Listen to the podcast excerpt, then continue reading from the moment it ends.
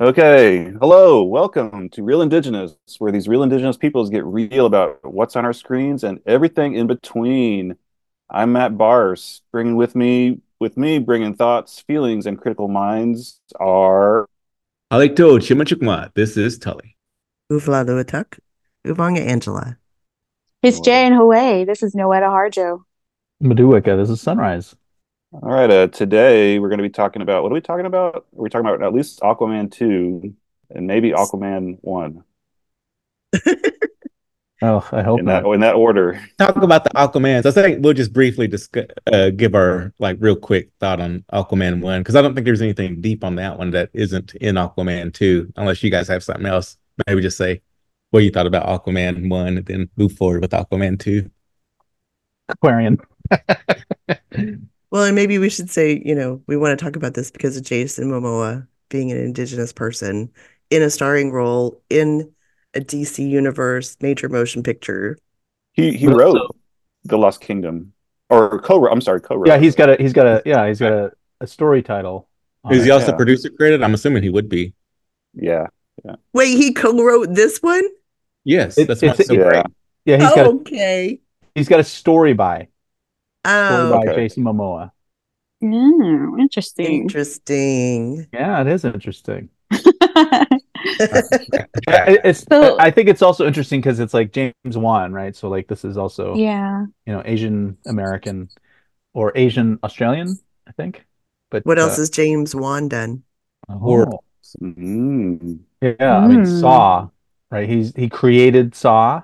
Oh, and then he also created the, the Conjuring universe, and um, said, Is that why Patrick Wilson is in this? I think so. Pro- And I think this is also why Patrick Wilson is like possessed at one point in this.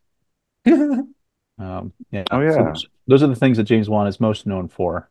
But he wow, also that's Megan. quite a jump. He he produced Megan. he produced oh, wow. Megan. Yeah, what? and then he did he did one of the um he did one of the Fast and Furious. I think it's the Uh huh. Yeah, and then Night Swim, which is currently out. Huh. Yeah, and always a producer on the Insidious or like Annabelle and again Conjuring, and then I think a couple years ago he did Malignant and The Nun. You know, producing The Nun. I feel like I'm Yeah. kind of glad I didn't know this going into it. Angela's a scaredy cat. No, I feel like I would have had higher expectations. oh yeah. Yeah, you probably would have. I would have totally had much better, much higher expectations. Yeah, here's what the Well, wri- it's a, listen. Here's what the writing credit looks like. Screenplay by David Leslie Johnson McGoldrick.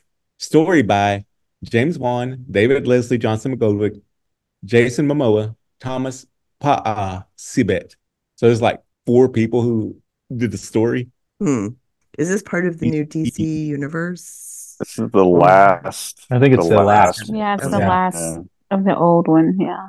Mhm.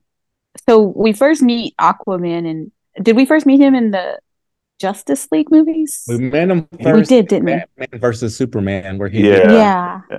Zoolander act, and then I think he ended up as having the major a major role in Justice League after that. Is that correct? hmm Mhm. Yes. Yeah. Then we went to Aquaman. Where he just finds his parents, right? He's been the He first one is him finding out that he's half aquatic. well he he lived right, yeah, like, on on land with his father, so he already had his father. Um, his mother had left him a long time ago, and I can't see what happens. He has to he has to find the Triton of Atlantis. and I know that to save Atlantis. I can't remember if that was what made led him to that though. Yeah, it was kind of the way that the timeline is set up because in in Batman vs Superman, he's already underwater. That's how they got a video of him. Right. Yeah. yeah, And then Justice League, he remember he comes out of the water and he goes to see Mi- Mera in one scene. In one of them. I don't know which one it is because there's v- different variations of the Justice League movie. Yeah. So then I think in the Aquaman movie, we get kind of a secret origin and he comes back home because he's been on the land for a while, protecting the land people, land folks. Is that how it is, Sunrise? You were about to say something. I'm sorry. I, I think so. I think that's right. Yeah. There's like a he's in Maine and uh, his father is a lighthouse keeper. Um, By Temuera Morrison, who is Oh yeah, he's Mhm. awesome. yeah, he's yeah, amazing, right? Like there's another indigenous actor there Yeah, amazing. with a great great filmography.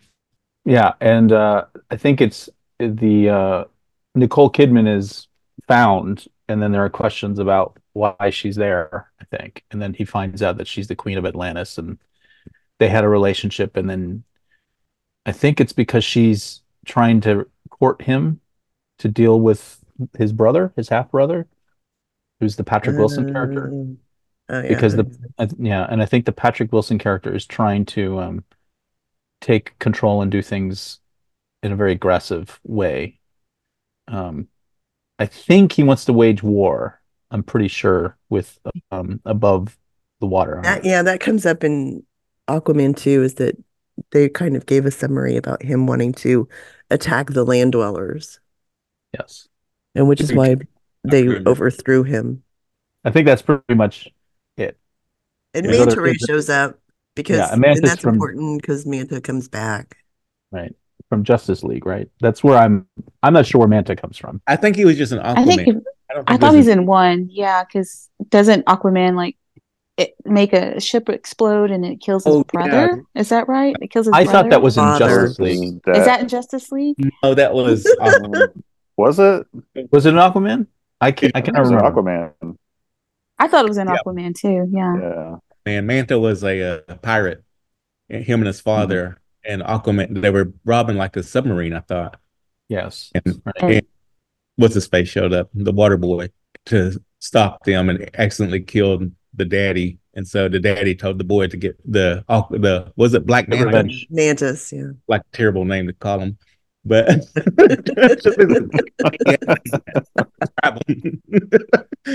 but uh There's Black Adam too in in DC. Stop getting racial, DC. Come on. I know, right? And so yeah, the, the father told Manta to get revenge, and so that was Manta's goal in the first one. Aquaman, Black Manta. yeah, Black Manta. Not just a black man, but a black Manta. Although, although they they never refer to him that in the film. I don't Oh, think okay. they ever say Black Manta. Uh, I they think just they say, do Right. it a little boy a little bit. do they? Okay. Probably smart. So is that catch us up? Is that everything we need to know before we go into the second film? Well, I think we we really don't I mean- need to know anything because none of us really know what the fuck happened. We just walked there was water. There was Uh, Dolph Lundgren. yeah, I, I do think you know just one brief thing. He uh he becomes the king of Atlanta at the end. That's important.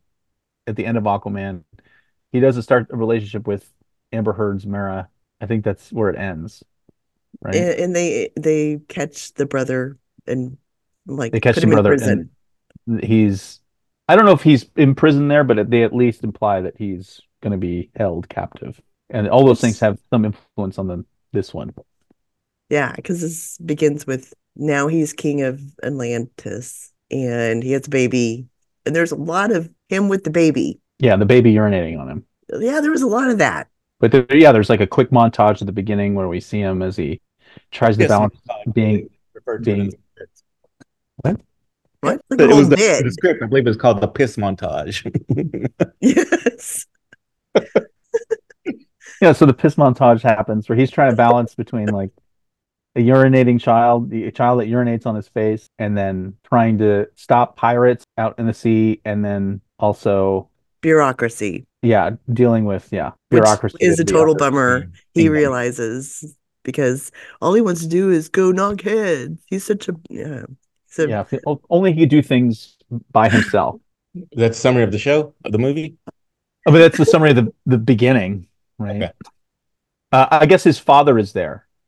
yeah. Yeah. It's- his father's uh, on land while his mother is down below, and um, that is just sort of a setup of where he's been since we last saw him. And then there's sort of like this parallel narrative where um, there are these scientists that are looking at uh, elements of uh, uh, disappearing ice, right? So like sort of uh, global warming narrative where Randall Park's character, he's like a scientist. He's investigating the evidence of Atlantis. He wants to find it, and I think there's more evidence, I guess, since ice is melting.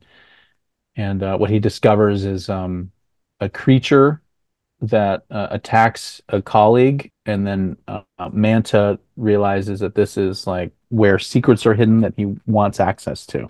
And then somehow they retrieve these large containers of, I think the Basically, basically fossil fuels. yeah fossil fuels and also like greenhouse gases or something. Yeah. Like they're they're glowing green, and Nicole Kidman talks about them being like uh, destructive to the ecosystem and the ozone and um, so the idea is that you know we're seeing that he wants these things to like Manta wants these objects to basically destroy the Earth, and I'm not sure how much that is related to his vengeance, but part of it is also he's in this discovery of these objects under the water. He finds this other trident, and the trident basically links him to a, a previous kingdom and a previous king who's very vengeful and uh, he essentially becomes possessed by this other previously existing king who I think is really out to destroy the world and out to take control of it and out to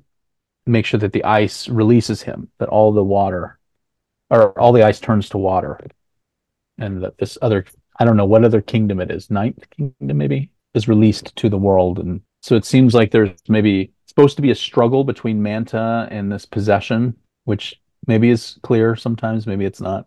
Um, Is the other is the new trident called the Black Trident? the Black Trident. Is Right. it? Is it? Is it really? Yeah, I, Yeah, I think I it think was. so. I think so. they call it. He calls it that. I think at one point. Oh my Yeah. gosh. DC get too racial up in this place. right. But uh, um, Aquaman thinks that Manta is out for vengeance, which he is. But the only person that knows how to deal with Manta is his half brother, who is the person that we saw from the first film. Wait, Manta or Aquaman? No, no, no, no, no. Patrick Wilson. Patrick Wilson's the only one that knows how to deal with Manta. Right. That's what they say when. They Oh, that's why the- they had to go get him. That's why they go break him out of prison. Yeah, Right. I understand. He knew where to find him because they had he had found him before, and so he knew the underground world of where to find people. And then they go on an Black adventure. Man. Yeah. Okay.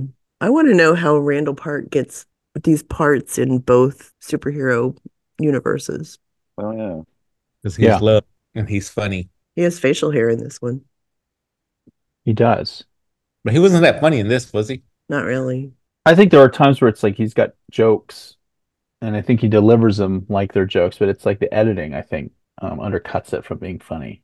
But also like also nobody else is really funny in the film, and he's also like a character that I think we're supposed to see is like transformed and realizes the error of what he's who he's supported by Black Manta and giving him information. He starts to regret all that and realize that Black Manta's out to control the world and it's you know they're releasing these greenhouse gases and Yeah, so maybe increasing- maybe scientists should listen to the humanities every once in a while about what's right a good idea. right it did because of all this i mean it did i mean it's obviously like an eco film and uh, i agree with its concerns but it, it felt to me like it's also like um uh captain planet i felt like it was a captain planet movie as much as an aquaman movie where it seems like they're very concerned about the future of the world like the economics and or in the ecological state of the world and it was hard not to interpret it that way Oh no, it's Um, very heavy on climate change. right absolutely I mean, the whole whole message was for me that I took away was climate change. That's- But you know, back back to being funny. Jason Momoa was trying to get some funny lines in, but oh my gosh, it was just falling flat. I thought. was there any moment that did work You know, I'm just trying to think. In the the audience reactions were all pretty just kind of just sitting there eating popcorn. I mean, I, I had pretty low expectations going in, so, so I didn't think it was great, but I mean, I was I was entertained. Yeah, same here. I didn't really expect a lot because, as we said on the first Aquaman, I thought was entertaining and fun. You know, like seeing like this, the cool stuff of like the the world of Aquaman and like the octopus playing drums was cool. And so you know you got you got a little bit more of that going on, but no octopus playing drums. So I like seeing stuff. I thought it was pretty looking. A lot of the visuals were kind of pretty. And so, but as a like a deep thinking story or something of substance, I wasn't expecting too much. And so uh, you got basic entertainment. And the thing I did like, uh, and probably couldn't too far ahead, but when Aquaman and Mantis are fighting, I thought that was a really cool visual when they were fighting at the end, their final fight scene. But I do feel like, like the underwater fight scenes worked better in this one than they did in the first one. Yeah, but the other thing too is like, what is the gravity of everything? Because sometimes people land on the ground, sometimes they just stay up floating, and you know, th- there's no like real consistency. There's no real physics in this. No. yeah, and you know that even goes with the water, where it's like I thought, you know, there's some spaces they go into that I thought were full of water, and then like, as the scenes play out, they're on dry land after a while. Uh-huh and uh, I I got very confused about when they're in water and when they're not in water, um, right? And the physics between the those two different spaces. That was very weird. Yeah, um, and the one dude kept talking about, hey, he's going to burn down Atlanta. So, wait, isn't it underwater? How are you going to actually burn it down? oh my gosh, I didn't even think about that. and then there just seems to be like a lot of tridents just everywhere. Like the the climactic sequences really rely on people having access to a trident somehow they're just everywhere eh, but also they're they're special enough to like be able to do very powerful things and that was very confusing to me. What was the total weren't there like three altogether? I think there's three total but somehow there's an extra one because like when they they go into that final space where like the the old king is frozen randall park pulls a pulls one out of the wall or something and then gives it over to jason momoa. Oh, i thought that was jason momoa's. Right you think it's his because he knows what to do with it but I don't know where it came. It was just like in that room already. And then there's a moment where you know Jason Momoa has to throw a trident into the black trident, like being held by the king, the frozen king, who's quickly being like unfrozen. Yeah. It, and it throws and it goes through it, kind of like how we see arrows going to arrows in other movies, like Robin Hood it. Like Robin Hood it, yeah. But it, mm. both of them get destroyed. But then, like moments later, he picks up a trident, which I thought was the destroyed trident, and I didn't know where that other trident came from. Sounds more like continuity error to me. like that was very confusing, and maybe there are answers, but I felt like it was. You know, I saw it twice, and both times I was very confused. Plus, the movie was sponsored by the gum people of Trident. Trident honestly, uh, the whole time I was watching it, I was like, oh, that's a scene from this action movie. Oh, that's a scene from that action movie. It just seemed like they had cobbled together all of their favorite scenes from all of their favorite adventure movies and tried to weave a storyline in there to kind of connect them all. I'm glad you said that because um, I noticed that. Did anybody think that the ending of the movie was similar to another movie? Yeah. yeah. I, we all I, seen the movie on on Deadly Ground. Oh, I was thinking Iron Man when he's like, "I am Iron Man." Okay. I was yeah, thinking the Steven Seagal classic on Deadly Ground. Yeah, on Deadly Ground. yeah, where he's an running through my mind. Yes, but then yeah. he gives this huge speech at the end, and just about talking about the dangers of what's what oil, I think. Yes, right. Oil, oil, oil pollution, yes. and it's almost like he's giving the exact same speech in in this movie. And I don't know if that's a good that's a good thing or if that's something that they should have how how much they realized they were doing that. I think it's pretty intentional. I feel like it's that, and yeah. it's also like it reminded me of Iron Man.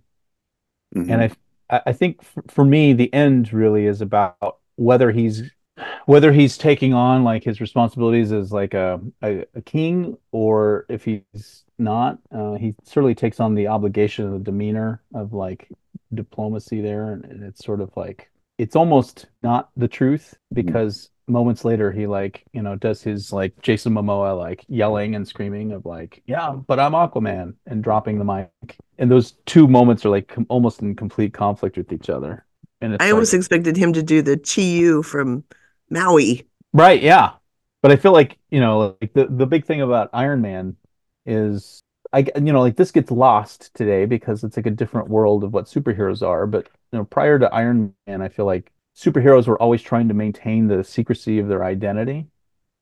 Um, that's something that's happening in this film, like whether or not the kingdom of Atlantis wants to reveal itself to the world, and how do they do that? And if they do that, how what does it mean? And um, that those are the same questions superheroes ask of themselves, especially prior to Iron Man. But Iron Man kind of did this thing when the end of the film, he's not going to maintain secrecy. He like reveals to everybody, to the world, and to the broadcast that this is who I am. And it's almost like superhero movies going forward. It's like it, there's almost very few narratives where the character is conflicted about do I reveal who I am or do I not? And, and these questions that prior to that were wrestled by Superman and Batman. Flash Spider-Man does that. Spider-Man, yeah, Spider-Man today still does that. You know, like yeah. that's like one of the few narratives where that seems to happen. But it's interesting. Aquaman, I mean, it seems like he lives in a world where everybody kind of knows that he's Aquaman. So there's almost like no need for that, and it's almost like just a his own like declaration to himself about what that means. I really think this has something to do with like the larger story, I guess, what he's wrestling with. I really saw this as like an anti-colonialist movie, right? Obviously, like the the Lost Kingdom of the title is this old kingdom of the past, and uh, it relates to a large villain that basically just wants to take over the world for no real agenda other than just power. And uh, it's you know uh, related to destruction and ego. And in this film specifically, the outcome is global warming. All those things are cataclysmic and things that we see as a result of colonialism today, right? Corporations and governments that um, don't care about other people and are going to continue in their path of what whatever kind of social, economic, or cultural dominance that they have. Felt like that was kind of like one side of the story, and then the other is like, how does he maintain a a lineage? How does he live as a father for basically a uh, a biracial child? I mean, he's biracial himself, and so like, there's like an indigenous part of his identity, which I think well, that was very cool that his father was like speaking. It felt like he was speaking Maori for like a couple mm-hmm. lines in the beginning. Yeah, and, I heard that. Right. So it feels like, you know, he's trying to balance this idea of the two worlds that is, you know, a cliche, but he's a mixed race character and he's got a mixed race child. And his child has abilities, though, and the abilities are rooted in harmony and relationship with nature. And there's a question of tradition here. It feels like those things are in conflict with each other. And the the moment where he like where Aquaman has to escape those giant bugs, whatever they are, locusts or whatever, grasshoppers. They they basically break down that statue and it creates a bridge. And they have that joke about kings building bridges.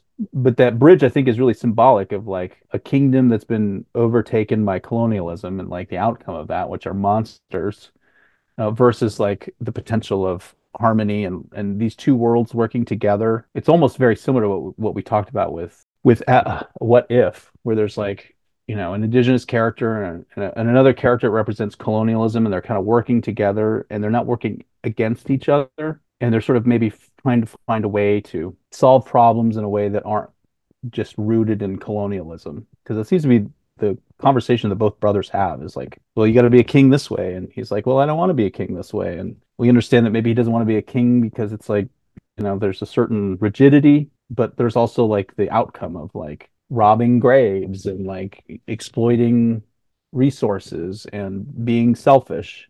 It felt like the end then when he declares that he's Aquaman, he's like sort of like taking a position uh, that he's going to find a way to balance both of these worlds and not just colonialism but that building bridges is really interesting because it's like it, yes they talk they joke about it being a metaphor but it and it literally is a bridge. It's literally a metaphor. But it's not just a bridge. It's like they also have to break that statue to really be safe. And so that the way that i interpreted that was that the bringing down of the statue obviously is something that we relate to a lot here in america right? Like this it's also related to like a, a colonialist past. And then it's not that's not just the first step. It's like you got to destroy the purpose of that statue, which is to like continue a tradition. And so like the metaphor is also together they have to destroy it to be safe. And uh, that was really interesting metaphor in terms of like colonialism or not anti-colonialism or finding a post-colonialist approach to things. I feel like those things were almost like challenging some of these films that seem to be referenced you know, like Indiana Jones, you know, he complained that he's a grave robber and it's sort of like just this white guy going into these non-white communities and taking things from them or you know even thor and loki are even though they're brothers just like these two and they antagonize each other they're both ultimately they both believe in the throne. They both believe in like the procedure of colonialism. But it seems like jason momoa is different here where it's like aquaman is not quite sure he believes in it. And it seems like it creates a lot of problems and it seems like it's going to be a problem for his child. And i think those are responding maybe a little bit and the same thing with like uh, Black Panther, this um, second Black Panther, Wakanda Forever, where there's also the underground society, and there's also a question of whether they reveal himself, and they do so. It's like very warlike, and it seems like he's also against like attacking the mainland. It's it's not about fighting in the revelation. It's, he's going to do it on a in a more peaceful and maybe cooperative way. And I, so I feel like even though the film itself is sort of cheesy, I feel like all of these things were addressing these questions of colonialism and do we maintain the past in terms of colonialist habits? And uh, where, where do like mixed race individuals live in the future? And what is the way in which they become leaders if it's not in the traditional colonialism? Um, so so randomly all of those themes are in frozen 2 sure. I yeah. mean i don't think i don't know if that's random either. Uh, yeah, it's about bridges, about being mixed race, how you lead. I mean, all of that. But I think that it was much more successful in Frozen 2 than it was here. Sure. I mean, it, yeah, it could be. Yeah. Uh, uh, if we think about those two also, though, there's like Frozen 2 probably appears to address like a certain demographic, probably, you know, young women more than young men. Uh, it feels like Aquaman might address the other male audience that's not engaging with Frozen 2, maybe. Yeah. I think that's a common like a trope of the mixed race person or mixed person who has to come to terms with their was it was it the living in two worlds concept? Yes. Yeah, the two worlds. Yeah, one foot in each world. Yeah. Yeah. So we've always had those stories in the ever since, you know, at least with natives, you know, ever since probably Hollywood production happened where they use the HB word and would say, you know, how they would have to come to terms with whose side are they going to be on? And like, you know, I remember there's like Billy Mills movie where he talks about winning the race. Who won? My white side or my Indian side? You know? And so and so I think that's a common trope. I don't yeah, I'm always like on the fence of that, of how they do it too. Of like, you know, we did try working with them before and we saw what happens. I mean, that's that was how we began was trying to work with these colonizers and reach out to them and be helpful to them. And so, you know, so like I think that's why everyone liked the first Black Panther movie is because you didn't know who to side with, whether you did agree with Killmonger, whether you agreed with uh, T'Challa, and so you have to have these whole whole thing of thinking of what is it, what it, what should it be, what would it be, what would it look like, and that's the problematic thing about it. I know, like uh, when my cousins would say stuff like that, like you know, we should send them all back, all those white people, we should send them all back, da da da da. And uh, you know, when my uncle would say, well, what about like your cousin who's mixed, who's also white? What do we do with them? Do we just keep them or do we send them back? How do we deal with them? It's not that simple. So I think that's what we're trying to figure out of how we can work in the future. And I think that's why these stories are out there is like thinking about how do we deal with the problematics of the indigenized and decolonization issues and how we deal with it and how we don't deal with it and whether we just yell, I'm Aquaman and leave or what? yeah, totally. Uh, but it, it's interesting because like this comes at a point where I mean, yeah, these narratives have happened over and over, but we're now at a point where it's like uh, you know Jason Momoa is integrated in the story and language is integrated in the story here, and we're in a different place where we have indigenous makers that or indigenous communities that have to get in these relationships. I mean, this is all we talked about almost every time we had to talk about killers is how do we go forward working with someone when we you know, when we've talked about the What If series, it's the same thing where an individual is on indigenous and they found a way forward. We're not uh, out of the woods, I guess, yet. But I just thought it was very interesting that, like, at this time, and the conclusion, I guess, of this DC world is like it's kind of making these particular statements when it seemed like they weren't doing this prior. I don't know if he's actually been uh, Jason. I don't know if he was a writer on the previous film, but it seems like there's some influence here, and it seems like the studio and maybe James Wan are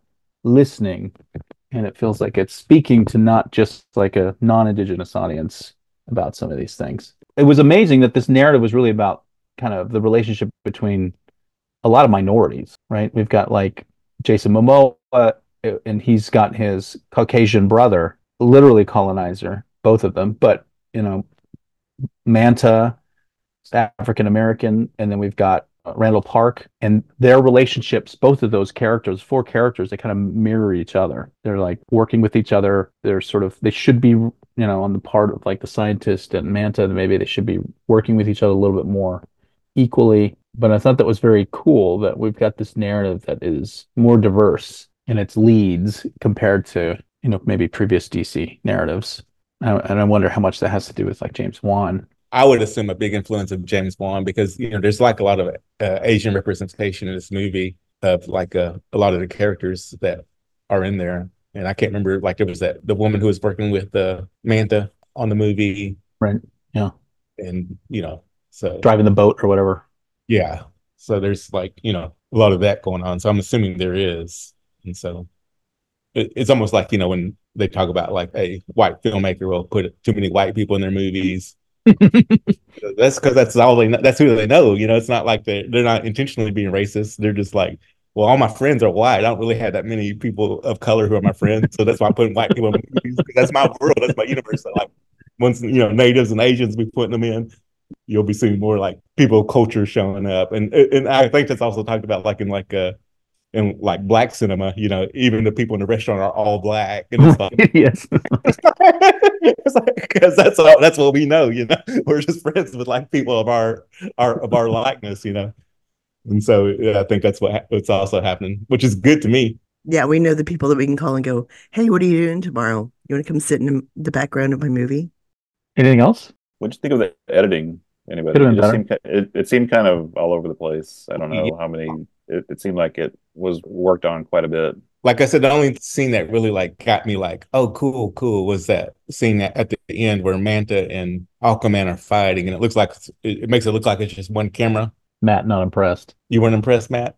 Oh, uh, just I, I mean, yeah, that that that that was fine. It just it just seemed like it was all over the, all over the it was all over the place. Yeah, it was. I don't know it had to do with like reshoots, and it, it, it just seemed like there was some tinkering going on. Yeah, because it was like a, major re it was major reshot, right? In that what what the yeah.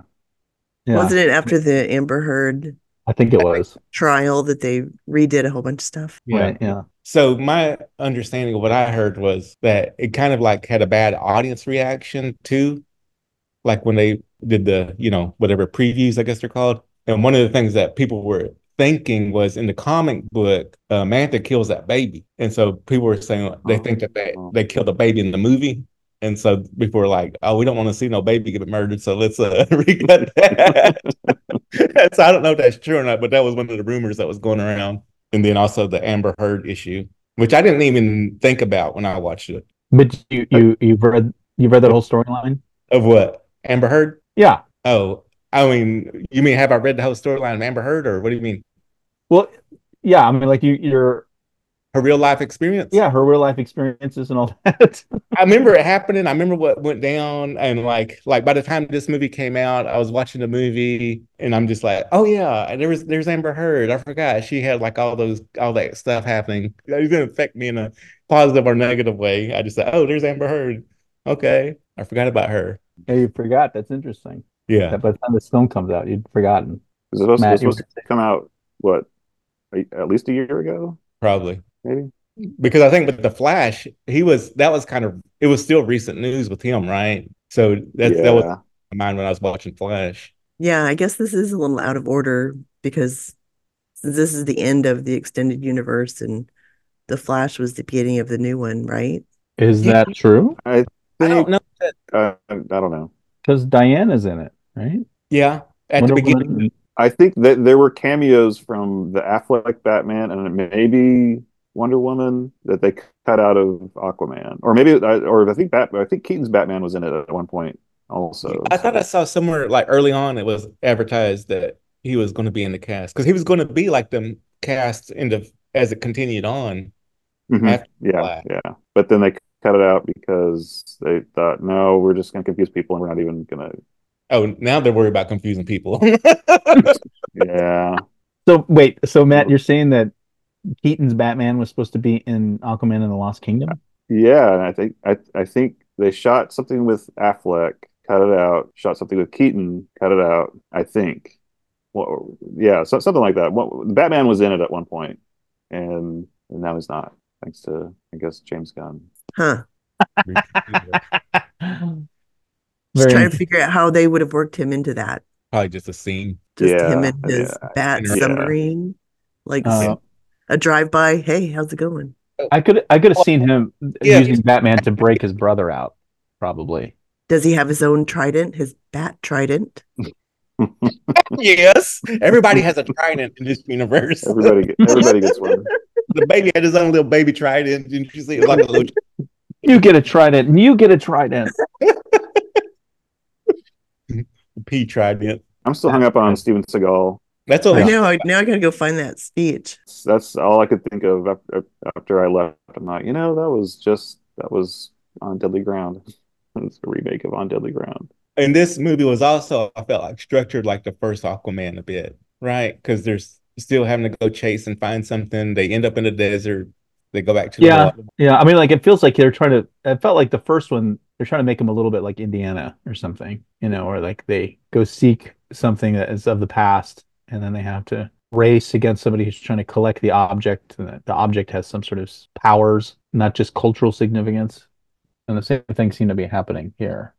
And it also felt like it was not just like Indiana Jones or what is the Michael Douglas one with Danny Romancing the DeVito? Stone. romancing the stone it's not just like one of those narratives it's uh, it felt like it was also like those 1960s movies like journey to the center of the earth and you know like these giant animals and this like tropical environment and uh, using science to get away from all those large creatures as well as like again indiana felt like it was all those things. Maybe to like emphasize how he's different from the other superheroes? I don't know. It seems like they were trying to put him in a certain kind of genre. The way that we think about like thor also in like a lord of the rings like genre a little bit at the beginning. I don't know if it worked.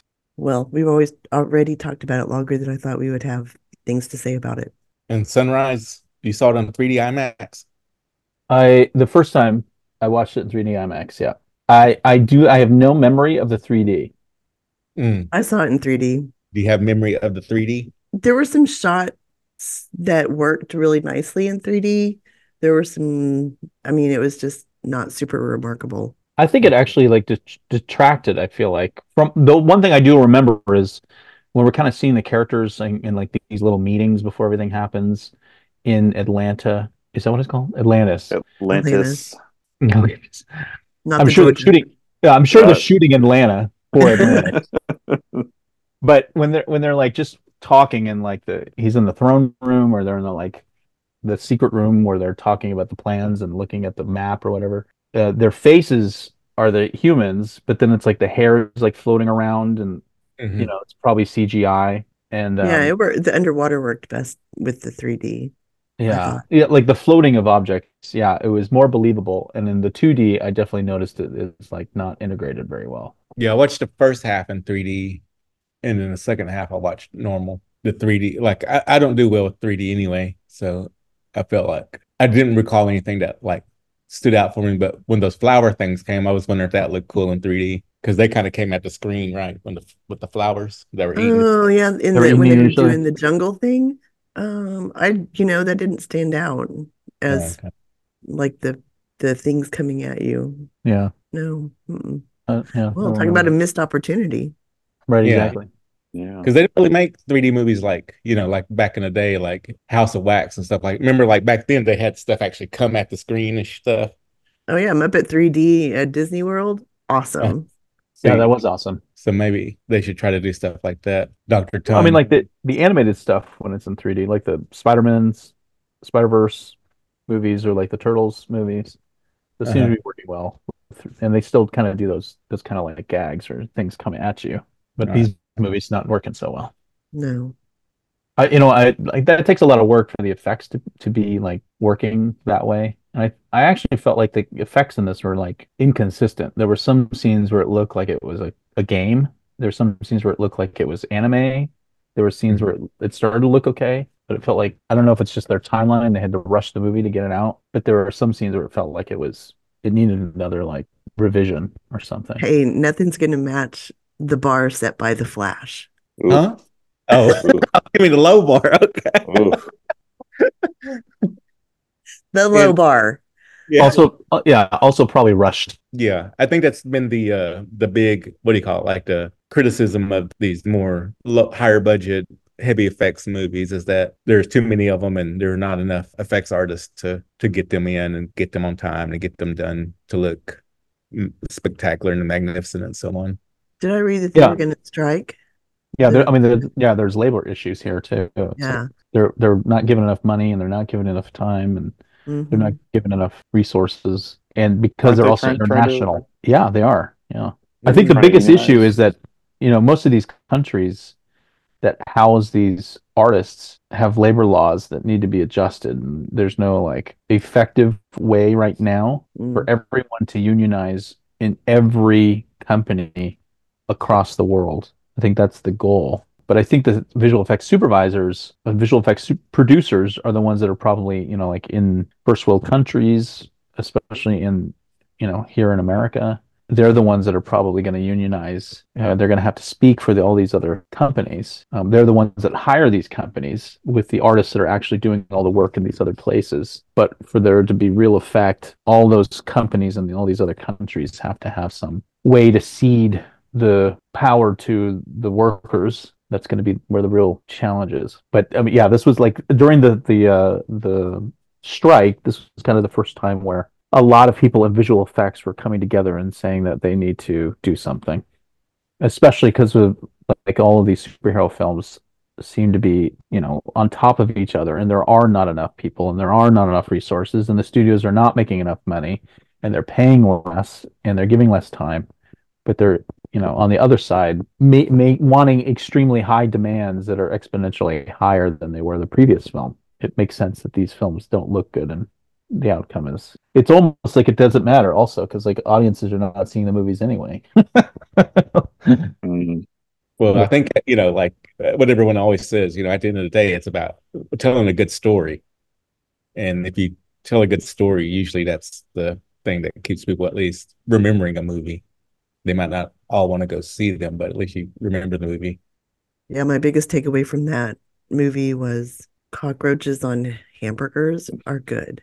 but you got to wear a shirt that's got jabberjaw Yes. Yes, Jabberjaw. what a ridiculous metaphor like they're talking about metaphors but that's like the metaphor for a colonist to be non-prejudiced is eating a burger with a cockroach on it That's decolonizing food right It's there, right, decolonization. Well, cockroaches are edible, but you just have to cook them. they are Oh, really? Yeah. I mean, I But knew, you have cri- to- I know crickets are, but Yeah, crick- cockroaches? Mhm. I've never eaten one, not intentionally at least. Ew. It might be my burger and I didn't know when I was at the you know greasy spoon restaurant. All right. Any more deep thoughts, Sunrise, for or any more on deadly ground comparison, Matt? No, All right. Everyone loved the movie? it was it was okay. it's okay Yeah, it's fine. I don't think it was terrible. You know, it was I think- it was to keep me entertained. I didn't want to walk out on it. True. yeah true yeah i think matt gave it three stars I Really? did out of five. How many stars do you give it, son? i don't give stars anymore What do you give? i just give it a look Give it a look. Attaboy. i don't give it anything All right. I, I give it my time of day Yeah, that's a true critic. That's what a critic should do. Just tell us what it is and what they think. How about you, Angela? It was fine. Do you star child it? I mean, I think three is generous, but two is not. I mean, yeah, I mean, it was fine. two and a half Yeah, Two and a half. yeah. I mean, there was an effort made. It was a there was an effort made A movie was made and I watched it. They made a movie.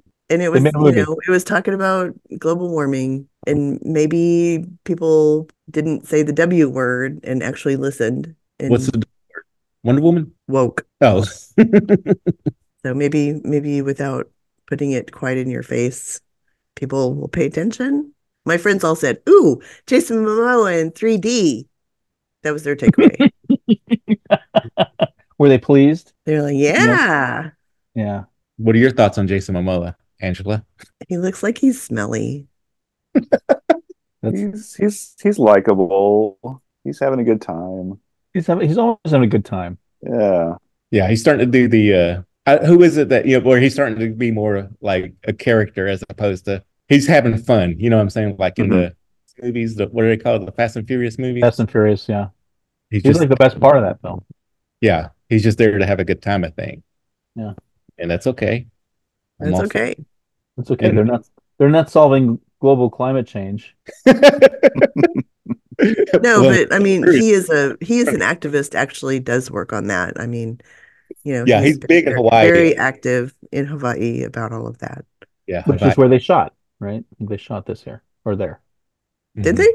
Yeah. Not in Atlanta. No, I don't think so. Okay. Or maybe maybe part of it, but it seems like Hawaii was a big major listing at the end of the film. Noetta, are you excited to see it now? Uh, yeah, I guess. I mean, I'm, I'm gonna watch it regardless, but it's just, I mean, like The Flash, it took me probably four months after it came on HBO Max for me to watch it. So it, it'll, I'll eventually get there. Would you would you watch it sooner if there were Batman cameos in it? No, Yeah, so they made the right choice. Hey, this tells me they, they shot it in London. Oh, Well, no, they're in Hawaii, in LA, in Malibu, and in Oh yeah. Okay. I see. I see yeah, that. yeah. Yeah. And then the LA Castle Studios Burbank. No, Atlanta for Atlantis. Oh, man. So what I like about it is that you know you do have like in the original Aquaman, it was a blonde dude, white dude, you know, and so this one at least they kind of like you know gave us some representation, and so you have you know a Hawaiian cat playing this character, and he's like a rock and roller metal cat who just like you know whatever the, the equal of a, a rugged Indian is in Hawaii, you know, he's kind of rugged cat who just likes to have a good time. And I like that about it. And I like, you know, that they have Jason Momoa in it. And he's just riding his bike. That's all he really wants to do. Yeah. Or his horse. What do you call it? Seahorse. Seahorse, yeah. I do think he's trying to be a good father, which is kind of important, I think, just in Right. terms of depictions, especially with his uh, father, right? That actor is known, like in his previous incarnations, it feels like he was somebody who is aggressive t- toward his family members. It feels like this is sort of like a change a little bit, who he is now and who the father, as a father who's positive as a role model and present, and feels like those are positives, I guess. Also in like the depiction, like we were talking about. Thanks for listening. Um, as always, you can check us out on our socials, our Facebook, Real Indigenous Podcast, Twitter X at Real Indigenous, um, Instagram, Real Indigenous Pod. We do have a uh, we, we have a Patreon, yes. Um, there's all sorts of good stuff on there, so uh, check it out. And uh, is that it? Well, we don't want to just keep it real. Oh yeah, don't just keep it real. Keep it real. Real. Indigenous. Oof. Kind of left me hanging there.